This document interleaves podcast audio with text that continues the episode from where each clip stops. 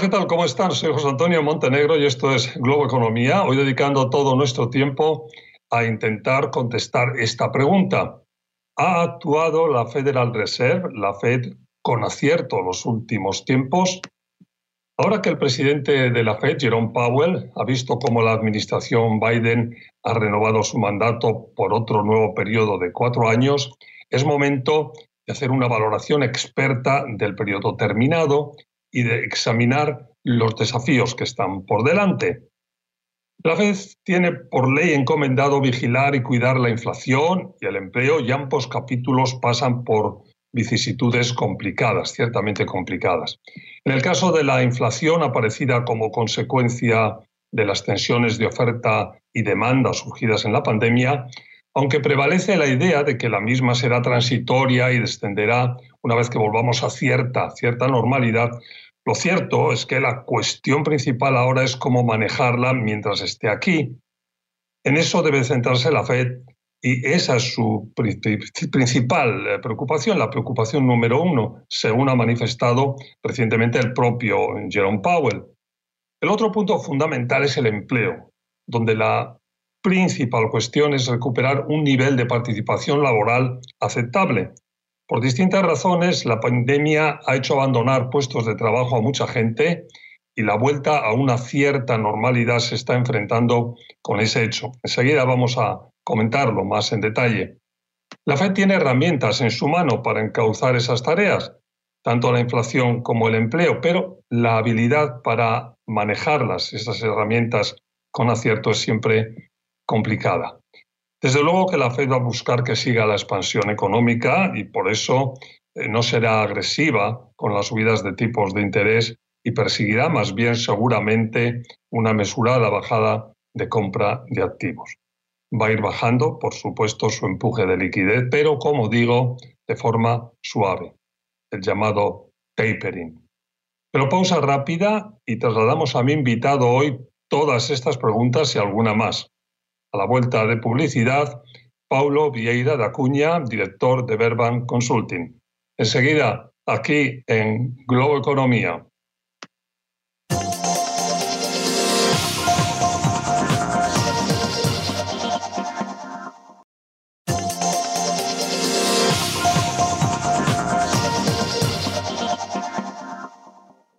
Hola de nuevo, como les decía hace un momento, mi invitado hoy es Paulo Vieira da Cunha, director de Verban Consulting.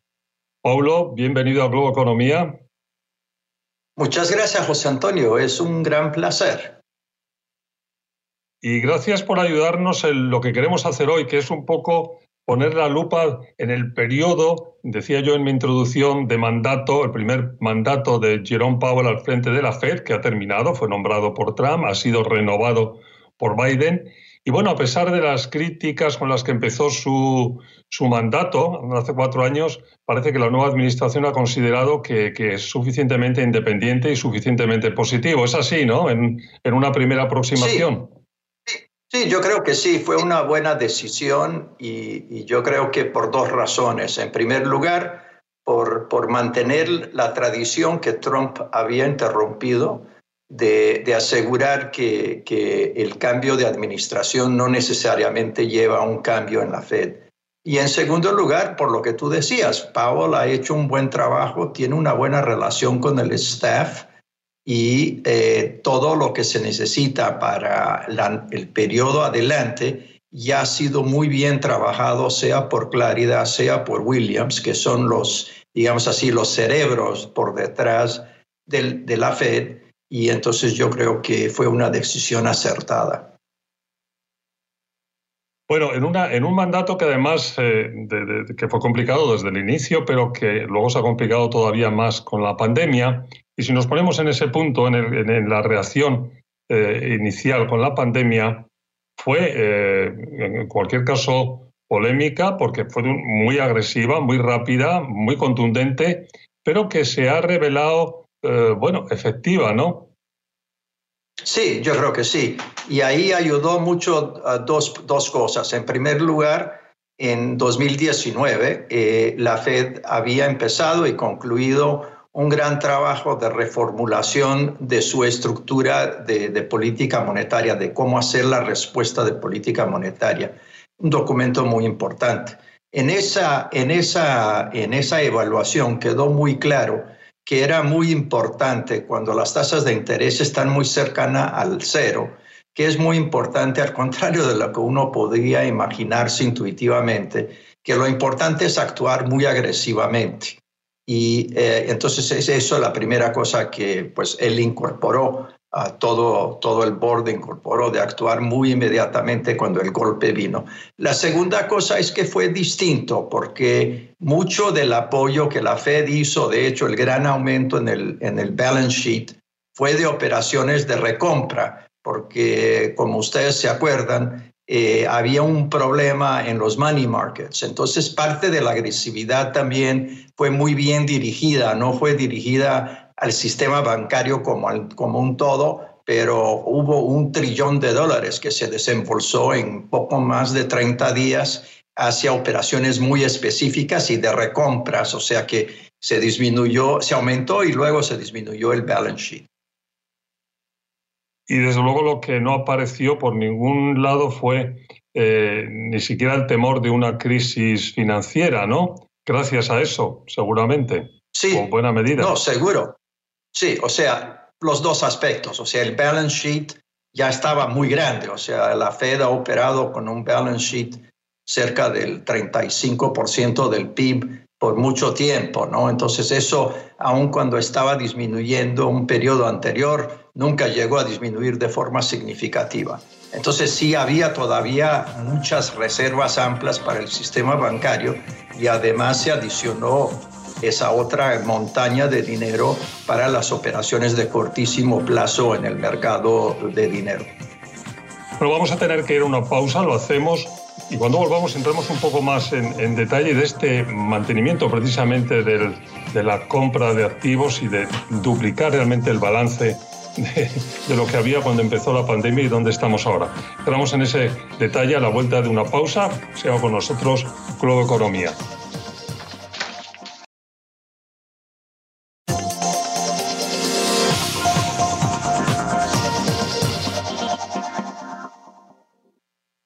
Estamos de vuelta, Globo Economía. Ha actuado la Fed con acierto con eh, nuestro invitado hoy, Pablo Vieira da Cuña, director de Berban Consulting. Y decíamos, Pablo, al irnos a la pausa, que en este bloque eh, queríamos un poco hablar del, mantenimiento de esas políticas iniciales que, comentábamos hace nada, eh, sobre todo la compra de activos.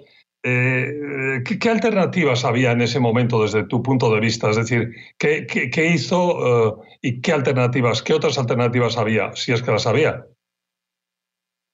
No, yo creo que cuando, o sea, ya está bastante claro que cuando uno llega a, bueno, en marzo, ellos bajaran la tasa a cero, ¿no? Una vez que la tasa está a cero, hay que empezar con las otras dos medidas que la Fed ha, explotado y, y, se han mostrado efectivas. Una es la compra de activos, que hace con que eh, se apoye eh, las acciones del sector bancario y particularmente de los inversores, de alongar eh, eh, las tasas, eh, alongar sus inversiones a lo, a lo largo de la curva hacia, hacia operaciones de más largo plazo. Y en segundo es el llamado forward guidance, o sea, el, una lenguaje muy clara del Fed, de la Fed, en el sentido que van a mantener ciertas políticas de apoyo por largo plazo. Y de nuevo, eh, como Paul ya había experimentado todo eso antes, volvió a hacerlos y lo hizo muy bien, muy efectivamente, eh, de tal manera que, eh, que la recuperación fue muy rápida. La cosa más importante a destacar, sin embargo, José Antonio, es que esta vez, al contrario de 2009, la política fiscal fue muy activa, ¿no? O sea, felizmente yo creo que fue un gran éxito la política fiscal vino para ayudar decisivamente y apoyar la política monetaria. De tanto en tanto de que eh, unos meses más tarde, o sea, particularmente a fines de 2020, ya se empezaba de cierta manera a criticar la Fed porque estaba haciendo demasiado. Y la razón era porque la política fiscal había sido tremenda, o sea, una política fiscal que no se veía en Estados Unidos desde el periodo de la gran recesión de los 30. Exactamente, exactamente. Ese es un aspecto fundamental y, es un elemento ahora visto con cierta distancia claramente de éxito, porque precisamente porque la, política fiscal entró con esa fuerza y, todo se pudo salvar de, una forma pues muy satisfactoria. Eh, en ese mismo momento había eh, sus críticas hacia la política monetaria, pero cuidado que, no hace falta hacer tanto, que no hace falta hacer tanto porque estamos haciendo también lo otro. Eh, las críticas sobre todo a la magnitud de la actuación pero eh, con, el paso del tiempo tampoco parecería que eso fue equivocado, ¿no? ¿Cuál es tu opinión? Sí, yo, yo estoy en ese campo, eh, eh, aunque es debatible. O sea, yo creo que fue muy importante, de nuevo, yo vuelvo a insistir en, esta, en esa reseña, en ese review que la Fed hizo. Y una de las cosas que ellos constataron, que es obvio, es que la política de, de, de 2009, 2000, hasta 2015, eh, fue una política que tuvo impacto distributivo muy importante, o sea, negativo en el sentido de favorecer mucho a los que ya tenían más, eh, porque la recuperación se dio a través de los activos financieros y no a través del mercado de trabajo.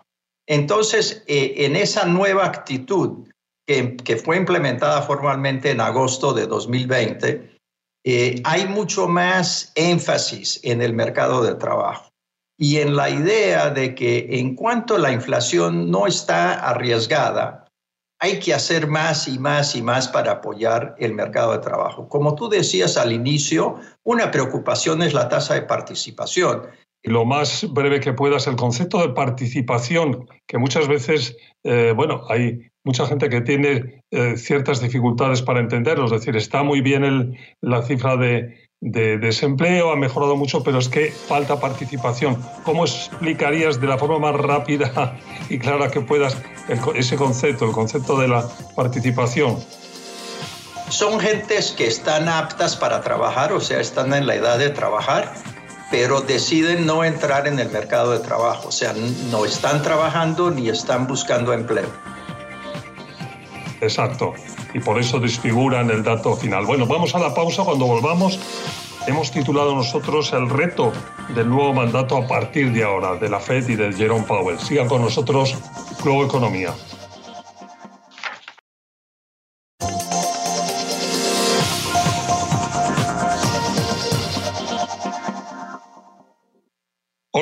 Globo Economía. Estamos hoy dedicando todo nuestro tiempo a intentar contestar la pregunta de si la Fed ha actuado con acierto a lo largo de su primer mandato. Y en este último bloque queremos un poco eh, poner sobre la mesa cómo va a ser el, nuevo mandato que, tenemos por delante. Eh, las preocupaciones, Paulo, las, las mismas sobre todo esa parte de la, inflación y el empleo y, quizás ahora mismo en este preciso momento sobre todo ese tema de la participación que comentabas, ¿no? Sí, o sea, yo creo que eh, ahí es, en el momento, momento para un poco divergir de ti, eh, yo creo que la preocupación es la inflación, ¿no?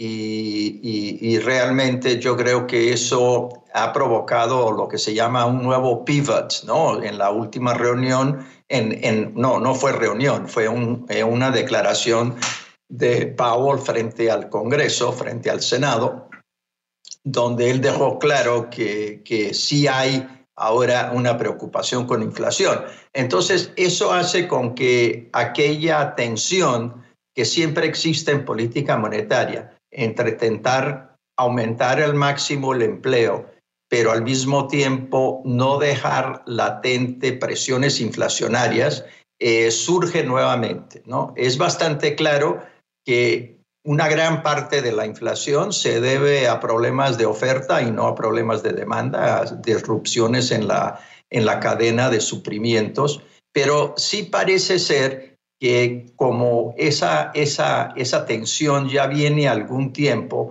hay un problema de desestabilizar expectativas y que la Fed eh, probablemente va a tener que empezar a, preocuparse también con la inflación.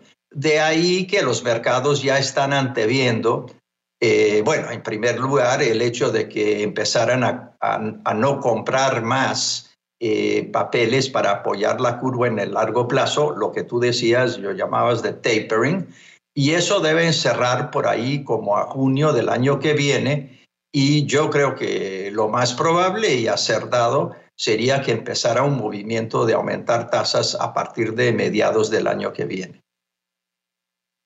Hay que decir que estamos grabando esto justo antes de una reunión fundamental que cuando ustedes vean el programa ya, ya se habrá producido la reunión de diciembre de la Federal Reserve, del Comité Abierto, y que a lo mejor haya habido alguna noticia en esta dirección, así que podrán contrastar qué tan acertados o equivocados estamos en estas apreciaciones. Pero déjame que vuelva al punto que tú decías, claro, efectivamente la, eh, eh, yo decía empleo, empleo, pero también inflación. Y además en la inflación a mí me ha parecido, quería pedir tu opinión, muy positivo ese acercamiento de Powell de decir, bueno, dejemos de hablar ya de si eso no es transitoria y lo cierto es que está aquí y, ocupémonos de cómo funciona mientras esté en el tránsito este en el que pueda llegar a estar. Eso también me parece que es, que, es, que es una buena aproximación, ¿no? Sí, sí, me parece perfecto. Y de nuevo, vuelvo a, los cambios en el approach que la Fed tiene a política monetaria. Ellos introducieron un concepto que no es más pura meta de inflación, sino una meta promedio de inflación. Entonces, ellos están muy cientes de que por periodos la inflación puede estar abajo de la meta y que este, esos periodos pueden contaminar. Entonces, debe haber una cierta tolerancia eh, por periodos de la meta arriba, eh, de la inflación arriba de la meta, perdón. Lo que pasa es que eh, debido a esos problemas de oferta, ese periodo de inflación arriba de la meta vino y vino muy rápidamente y muy fuerte. Entonces, aun cuando yo creo que si no hubiesen esos problemas de oferta, la Fed sería un poco más tolerante el hecho es de que la inflación ya está, ¿no? Y una inflación que va a barrar a 6% y que puede estar muy arriba de la meta por todo 2022 es un problema.